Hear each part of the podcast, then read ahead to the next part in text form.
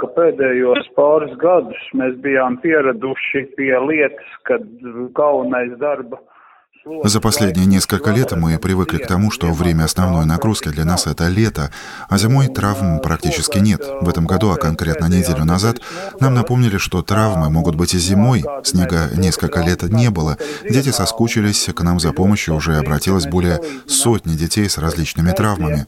Более или менее они были связаны со снегом, горками, санками, коньками и лыжами.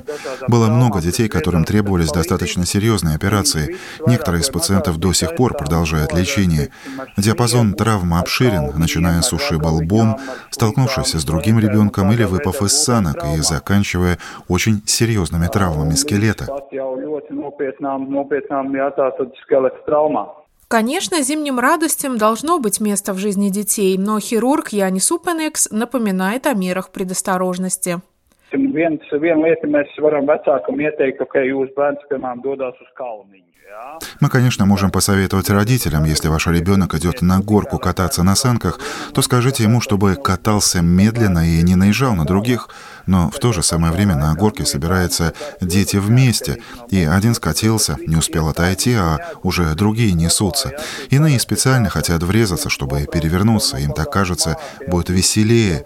Хорошо, если у родителей есть возможность пойти на горку вместе с детьми и оценить это место.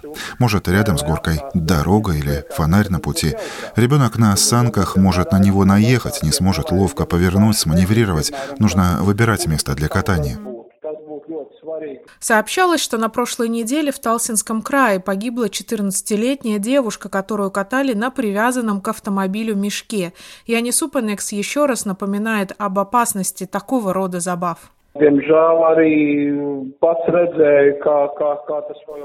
К сожалению, это до сих пор происходит, а детям очень нравится цепляться за едущую машину. Я сам видел, как за фаркоп зацепляет санки. Машина едет, и дети на санях с радостью за ней.